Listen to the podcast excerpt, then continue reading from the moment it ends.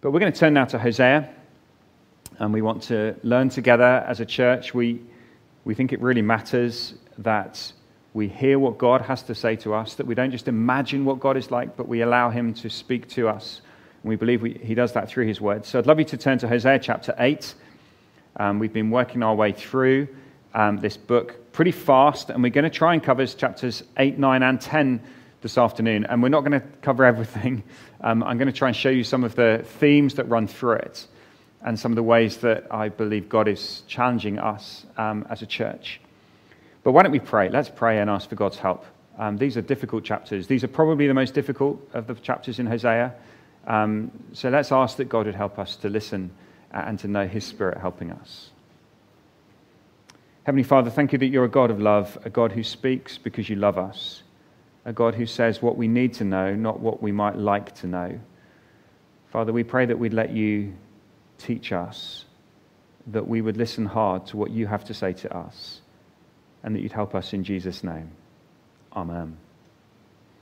Let me read um, Hosea chapter 8, verses 1 to 7, just to get us started. Um, says this Put the trumpet to your lips. An eagle is over the house of the Lord because the people have broken my covenant and rebelled against my law. Israel cries out to me, Our God, we acknowledge you. But Israel has rejected what is good. An enemy will pursue him. They set up kings without my consent, they choose princes without my approval. With their silver and gold, they make idols for themselves to their own destruction. Throw out your calf idol, Samaria. My anger burns against them. How long will they be incapable of purity? They are from Israel. This calf, a metal worker has made it. It is not God. It will be broken in pieces, that calf of Samaria. They sow the wind and reap the whirlwind. The stalk has no head, it will produce no flower. Were it to yield grain, foreigners would swallow it up. What sound wakes you up in the morning? What's the first sound that you hear to start your day? It may, it may, be different every day, I appreciate that, but just think about it for a second. On a normal day when you're getting up, um, perhaps to go about your business for the day, what sound is it? Do you have an alarm clock? I guess most of us do. We have an alarm that wakes us up. What sort of alarm do you go for? Do you go for the gentle alarm says, Morning, it's good. hello, it's nice, it's nice, quiet, quiet, waking, waking. Or do you need a slightly more uh, robust alarm than that? Supposing you had to catch a flight in the morning at like four in the morning, what sort of sound would you want to wake you up? You'd need something that would cut through your sleepiness and actually stir you to action. A soft, gentle alarm will not do the job when you are very sleepy. Well, here's the sound that starts Hosea chapter 8 it's a trumpet. A trumpet blast. And this trumpet is an alarm. It is designed to come from God to cut through the sleepiness of his people's hearts and to wake them up. Wake up, Israel. There is a problem. An eagle is over the house of the Lord. That is a, a picture of great threat hovering over the land. They need to wake up. And if we think that this is just for some ancient time, when you get to the book of Revelation, if you check this out sometime later, in chapter 8 and 9 of Revelation, you hear trumpets being blasted. And then you hear and see an eagle. Because we still live in a world that needs to hear the trumpet blast. In Revelation 8 and 9, there are seven trumpets that blast to wake up a sleeping world. And that's what Hosea chapters 8, 9, and 10 are going to do for us a trumpet blast to wake us up.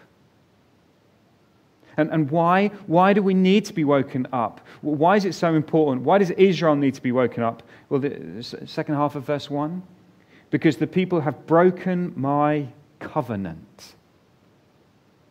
You are in great danger, Israel, because you've broken the covenant. Now, if you've been tracking through Hosea with us, that should now be familiar, this idea. We've talked about covenant every week that we've met. Just remember, I, want, I want you to get this book of Hosea in your head. It's not difficult to remember. Chapters 1 to 3 tell the story of Hosea and Gomer, this marriage of unfaithfulness that is a picture of God and his people, a picture of the way that Israel have treated their God, the God of covenant love. That was chapters 1 to 3. In chapters 4 and 5, we heard the charge that God has against his people.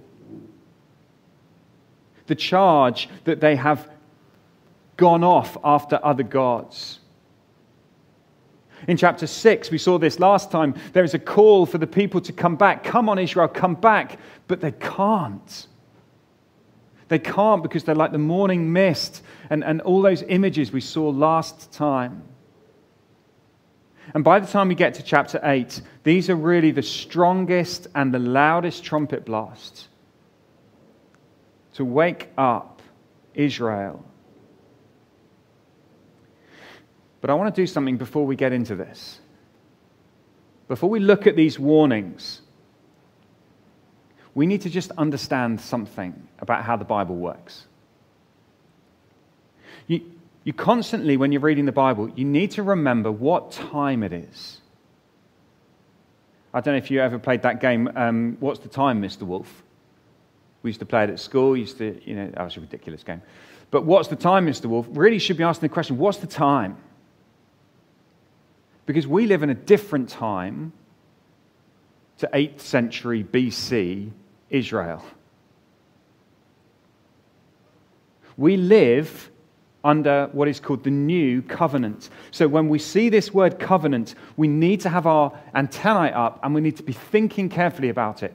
Israel lived under this covenant with God, this love that God had for his people. But two hugely important things have changed since the days of Israel, such that we now live under a new covenant. The covenant that we experience with God is different. It's not completely different, but it's new. And it's incredibly important that we understand the difference. Otherwise, we're going to end up reading this wrong. Because we don't live in Israel's day, we live now. So let me just do like a, few minutes on this idea of covenant and why covenant matters and what it means to live now under the new covenant. Covenant is God's chosen way of relating to humanity. As God thought about how to relate to humans, He said, I'm going to establish a covenant, a commitment, a faithful agreement and God has entered into a relationship, a covenant of grace. Now, it is a covenant of grace. Even back for Israel, it was a covenant of grace because it was undeserved and beautiful, where God committed himself to his people and, in response, called his people to live a life of faithful worship to him. Now, this, uh, this, I know this might sound a bit complicated, but we've just got to get this clear. It's not an equal relationship.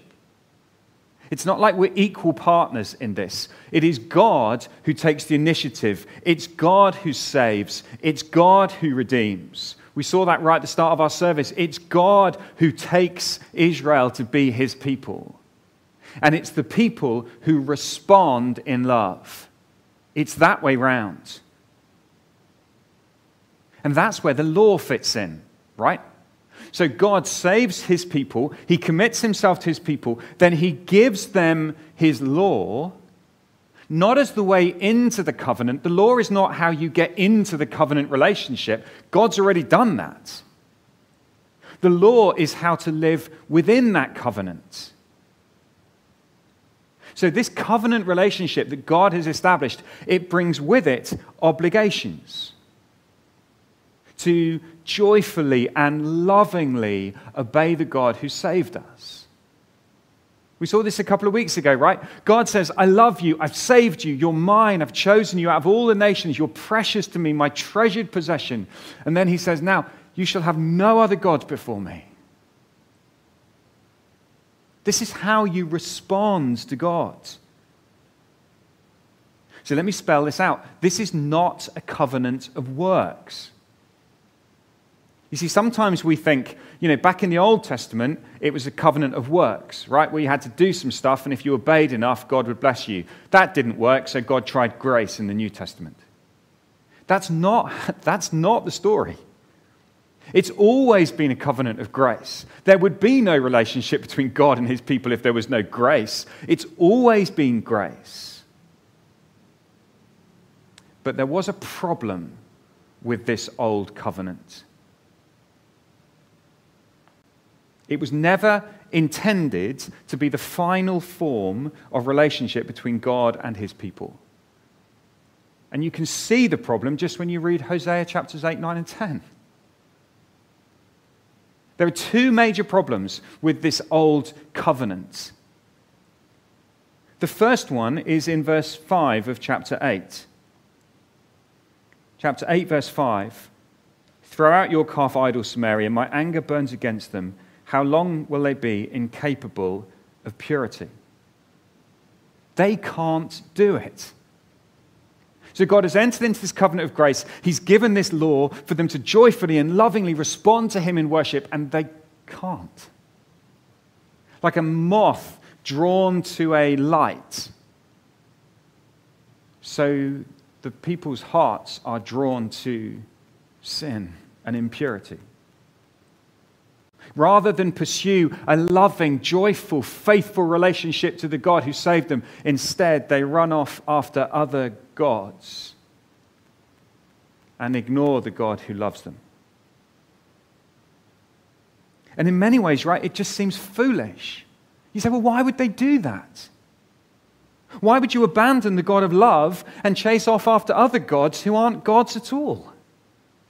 Why do you reject what is good? Or chapter 8, verse 12, God says, I wrote for them the many things of my law. God says, Look, I loved you. I gave you my law so you knew how to respond to me. I, I loved you and gave you the law. The law is always a gift of grace. But they regarded them as something foreign. You heard my laws, but your heart spoke a different language. And so you didn't hear the love you heard them as burdens. You heard them as slavery. And so you ran off after other gods. You see, they cannot. This was the problem with the old covenant, this covenant of grace. The people could not because their hearts were drawn to sin. And that led to the second problem. And that's the problem of forgiveness.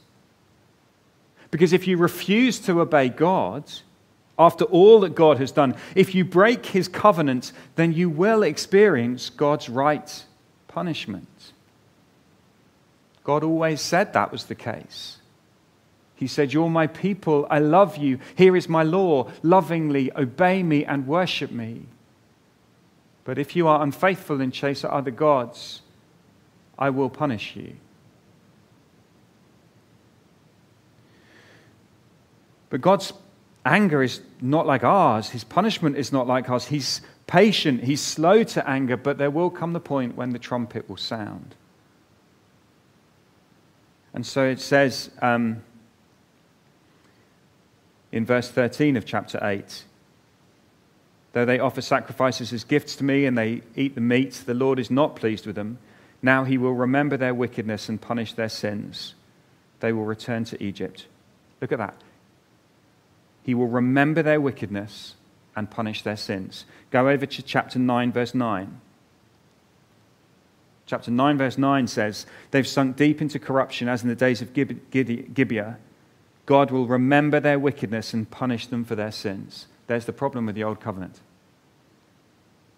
The Old Covenant, they could not obey. And so there was ultimately no forgiveness under the old covenant. God will remember their wickedness and punish them for their sins. But that is because God always knew that He had a plan. His plan was always that there would be a new covenant. And since the days of Hosea, God has done something new. Two monumental things have happened.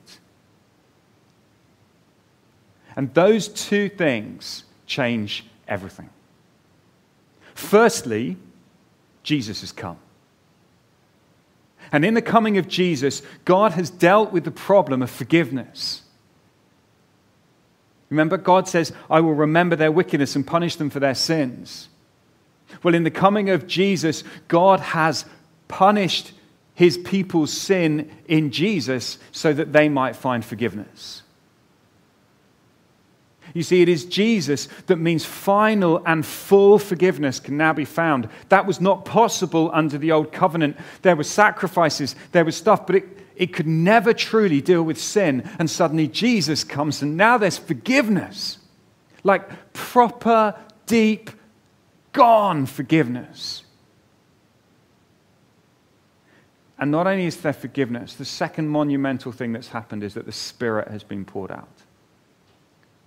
The Holy Spirit has been given, and it is the Holy Spirit who is the power of God to change our hearts, to enable our obedience. Um, we're going to come back to Hosea in 8 in a minute. Just um, if you've got a Bible, um, head over to Hebrews chapter 9. Let me just show you this. If you haven't got a Bible, just listen up, and I'll read it to you.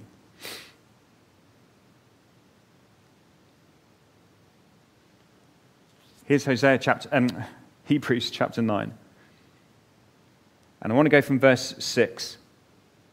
In fact, the ministry Jesus has received is as superior to theirs as the covenant of which he is the mediator is superior to the old one, since the new covenant is established on better promises. If there'd been nothing wrong with that first covenant, no place would have been sought for another. But God found fault with the people. See, this is what we've been saying, right? That the problem with the covenant, the old covenant, was that the people couldn't obey.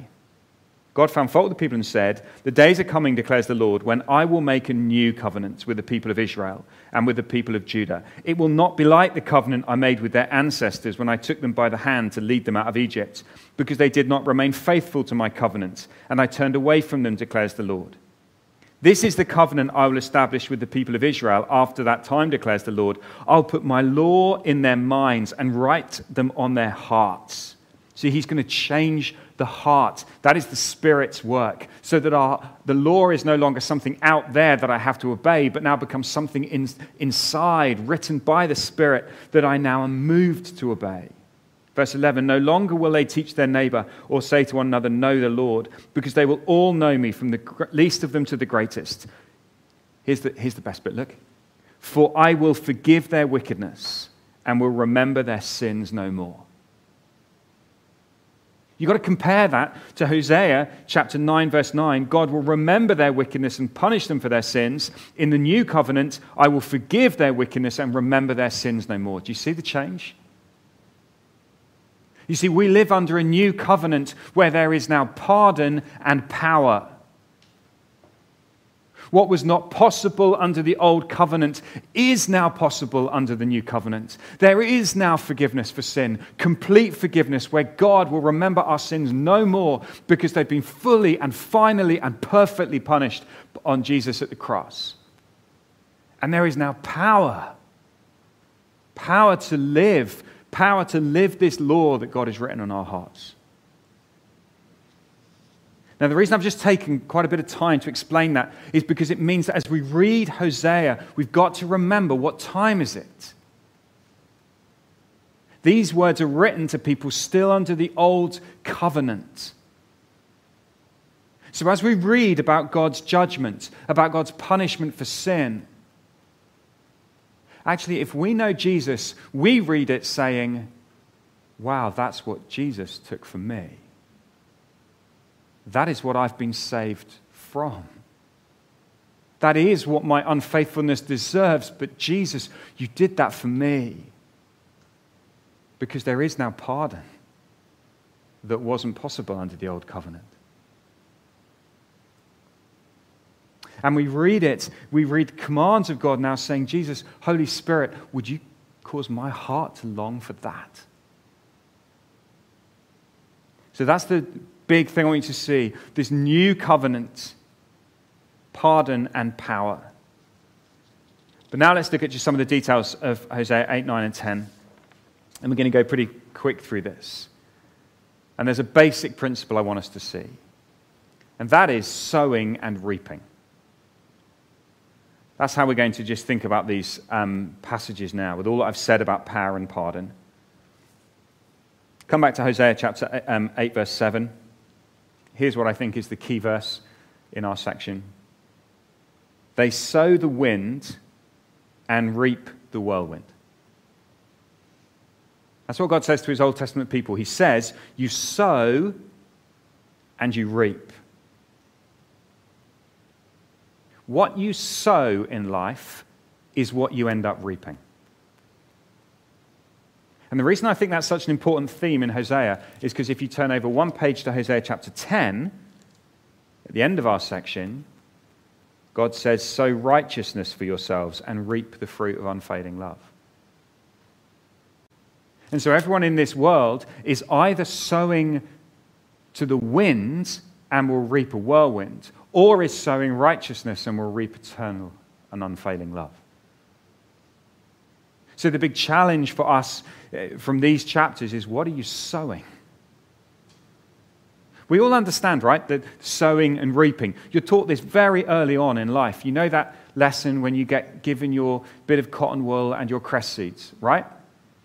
and you make your little cotton wool a little bit damp and you put your cress seeds on and you go home and they grow and it is like the most exciting thing ever. And although you don't like cress and it tastes disgusting, you still have an egg and cress sandwich because you grew it. Therefore, it's precious. We learn this. You sow and you reap. And that principle holds true in the moral and spiritual world too. But I think that's a link that's constantly being challenged in our world. We're constantly being told, no, you can sow something and not reap the consequences of it. That there is a disconnect, there is a breaking of that principle. Yeah, we love that principle when it comes to cress, right? And we love that principle when it comes to sort of good stuff and growing things. But we're not so keen on it when it comes to sin and its consequences. We see this all the time in our culture where people live breaking that connection, either by ignoring the future consequences of our actions. Essentially saying, Who cares? I'm going to live in the present. I'm going to live for now. Carpe diem, seize the day, do what you want. Just enjoy now. We live in such a now focused world. It's all about enjoying now. And forget the consequences. Just don't think about it. Ignore that. Because who knows? You might as well just enjoy life now. So you either ignore it or you deny the future consequences. You can do this. It won't, it won't do any harm to anyone. You can live like this. It won't matter. Our society can embrace these ideals. Our society can accept this way of living because it's not going to cause any harm. It's all going to be fine. You know that, right? That is the oldest lie in the world. It's the first lie that was ever told. God said to the first man and woman, If you eat this fruit, you will die sow this, eat this, and there will be consequences. You will die. The serpent came into the garden and said, Eat this, and you won't die. It, the serpent's lie was to break sowing and reaping. You can sow to yourself, and it won't do you any harm. And God, over and over again in the Bible, says, You will sow, you will reap what you sow. And that's what God is saying to his people. He's saying you're sowing a wind and you're reaping the whirlwind. One of the other principles of sowing is that you normally sow, eh, reaping, is that you expect to reap more than you sow, right? That's sort of how reaping works. If you had to, if you got one seed for every seed you planted, life would be really exhausting. The point is you, you actually, it multiplies. Harvesting has a multiplication effect. And God says it's true in the spiritual world. If you sow to the wind, you will reap a whirlwind. You see, it's funny, isn't it? I think sometimes people say, oh, God's a bit harsh, isn't it? Eat a fruit and you'll die. It's a bit over the top. No, that's how it works. If you sow the wind, you reap the whirlwind. There is an escalation, there is a multiplication of our choices. And so we think, oh, it doesn't matter. It's just one little thing. It doesn't really matter. But God says, no, it does. We need to wake up, hear the trumpet. Well, what is it exactly that Israel were doing? I realize we haven't touched on a lot of verses yet. I'm sorry. I'm, I'm doing my best. Um, what is it exactly that Israel were doing? Well, I would sum it up as sowing to the wind is DIY religion. Right? They're basically just doing it their own way. That's, that's their kind of, um, that's what it means to, for them to sow to the wind. So let me just race through some, okay? So we've actually looked at some of the verses. Um, chapter 8, verse 4. They set up kings without my consent. They choose um, princes without my approval. So rather than seek God and ask what sort of rulers he wants, they just appoint whatever rulers they want. We want the impressive, we want the powerful, we want the strong, we want those who will uh, win battles for us. Let's choose rulers. They just do what they want.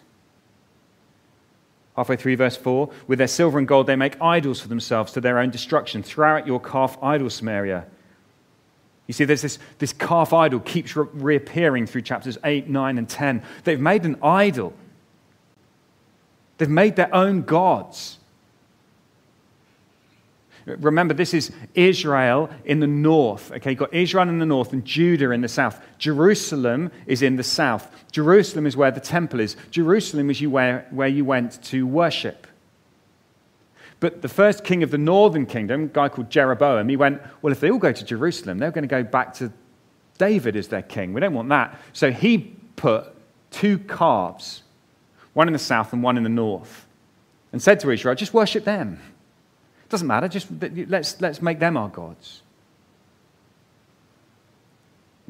And God speaks so clearly. He says, It's not God, it's a lump of metal. And yet you worship it. But they basically think they can do whatever they want. They make their own rules. Look at chapter 8, verse 11. Though Ephraim built many altars for sin offerings, they became altars for sinning. See, it looks like they're being religious. They've got loads of altars. Let's make some more altars. What should we do today? Let's make another altar. This is cool. Let's make some more altars. And God says, I don't want more altars. There's one altar, it's in Jerusalem. But you just keep making more because you think, well, I'll do it my way. As long as it's vaguely religious, surely God will accept me. Surely God will, you know, He knows, he knows that I've got a good heart and He wants me to do the right thing. And he's, no, God wants us to do what He said. He's spoken clearly about how we're to worship him, and Israel are basically making their own rules. They're not listening to God. It says um, in chapter 9, verse 8 the prophet, along with my God, is the watchman over Ephraim, yet snares await him on all his paths and hostility in the house of God. They don't listen to God's word. They're not interested in the prophet. It says the prophets are considered a fool and the inspired person a maniac. We don't want to listen to God's word. We're going to go our way. We're going to do things the way that we want to do it. And they rely on their own strength. They think that they have the power to do it themselves. So, chapter 10, verse 13 You've planted wickedness, you've reaped evil, you've eaten the fruit of deception because you've depended on your own strength and on your many warriors. They think they've got the strength. In other words, this is a, nation that has put self at the center of all they do. They basically do whatever seems right to themselves. They appoint kings for themselves, they make gods for themselves. And when self takes center stage in a society or in a culture, you are sowing the wind, and you will reap a whirlwind. That's the trumpet blast. And God says so clearly, I'm going to punish you. He could not be more clear. And in fact, he speaks in such strong language about what he will do to them. I want to read from chapter 9, verse 10. This is what God means when he says, You will reap the whirlwind. When I found Israel, it was like finding grapes in the desert. right? God doesn't want to punish Israel, He loves them. Right, if you're dying of thirst in the desert, what could be better than finding some grapes? It's like grapes. Grapes in the desert. God says, That's how I felt when I found you. I was like, Oh, Israel, you're like grapes in the desert. When I saw your ancestors, it was like seeing the early fruit on the fig tree. This is why Jesus curses a fig tree, by the way. That's another story, another sermon. But when they came to Baal Peor, they consecrated themselves to that shameful idol and became as vile as the thing they loved. There it is. They turned away from God. They did what they wanted sexual immorality, idolatry, turning away from God, self at the center. So, verse 11 Ephraim's glory will fly away like a bird. No birth, no pregnancy, no conception. Even if they bring up children, I will bereave them of every one. Woe to them when I turn away from them. I've seen Ephraim like Tyre planted in a pleasant place, but Ephraim will bring out their children to the slayer.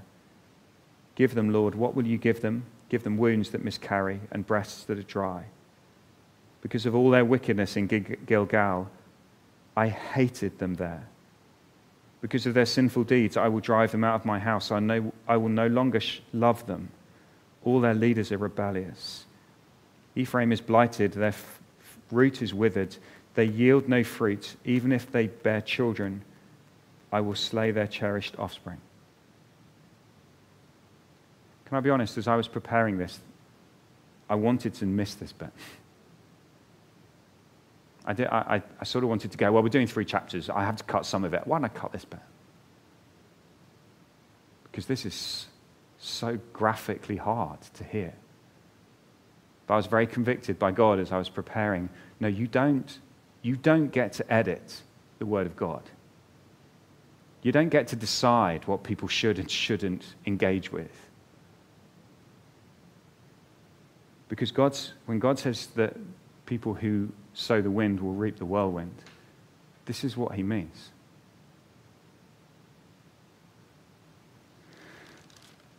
And when you get to chapter 10, there's a picture of the people calling out to the mountains, cover us, and to the hills, fall on us.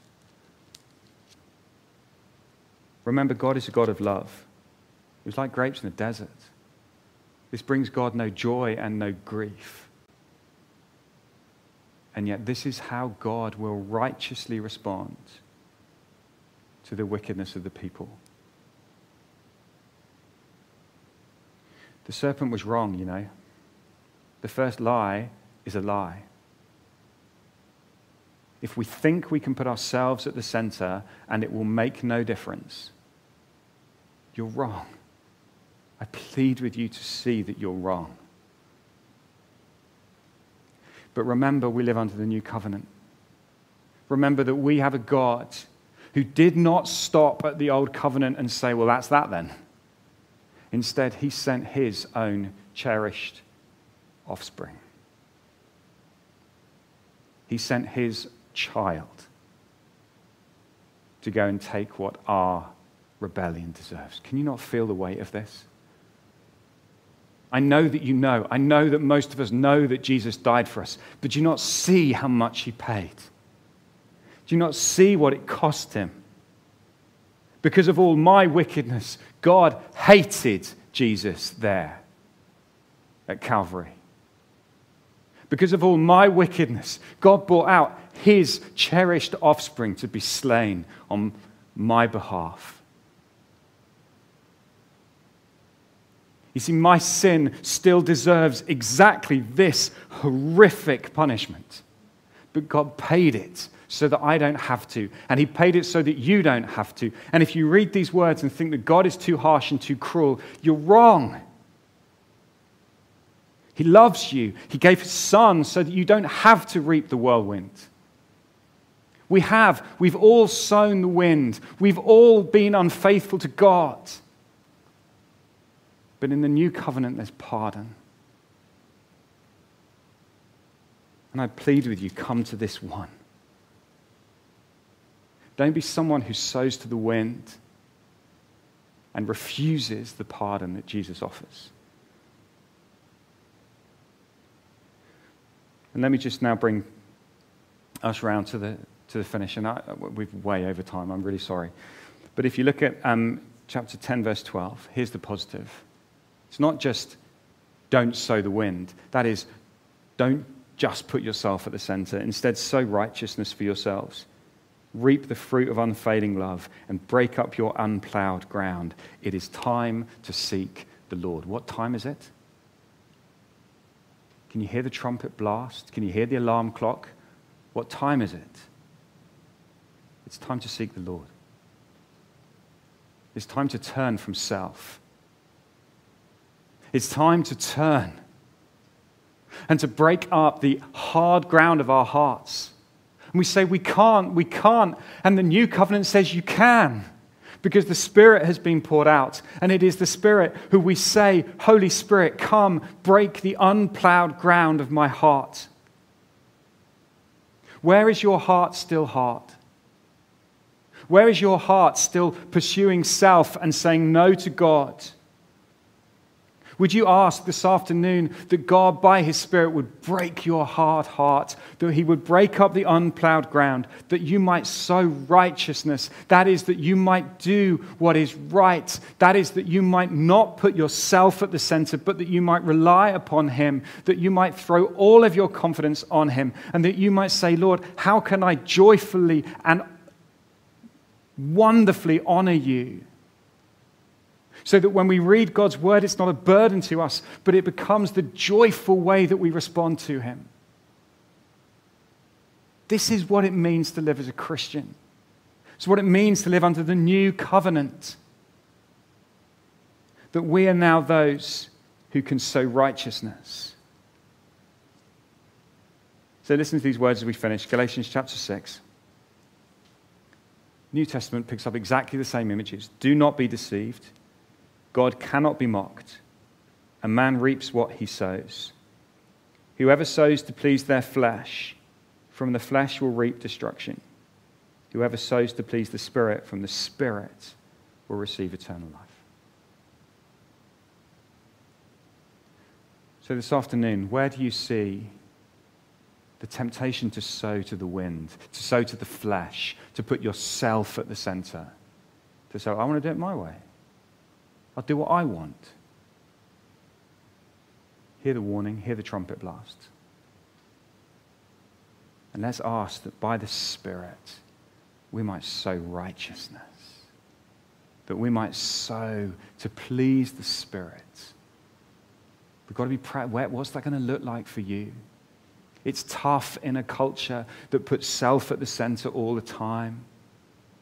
You're going to need to pray every morning this week Self, get off the throne. Jesus, be on the throne. Spirit, shape my heart. You're going to need to pray that every morning this week. You're going to need to pray it as you walk into the workplace. Jesus, please, I want to sow to please you. You're going to need to pray that as you get home and you're with your flatmates, with your family. You're going to need to pray as you switch on your internet. You're going to pray as you choose what you're going to watch. All of these things, I want to sow to please the Spirit. I, I don't want to sow to the wind. Guys, we need to pray. Praise God for a new covenant. Praise God for Jesus.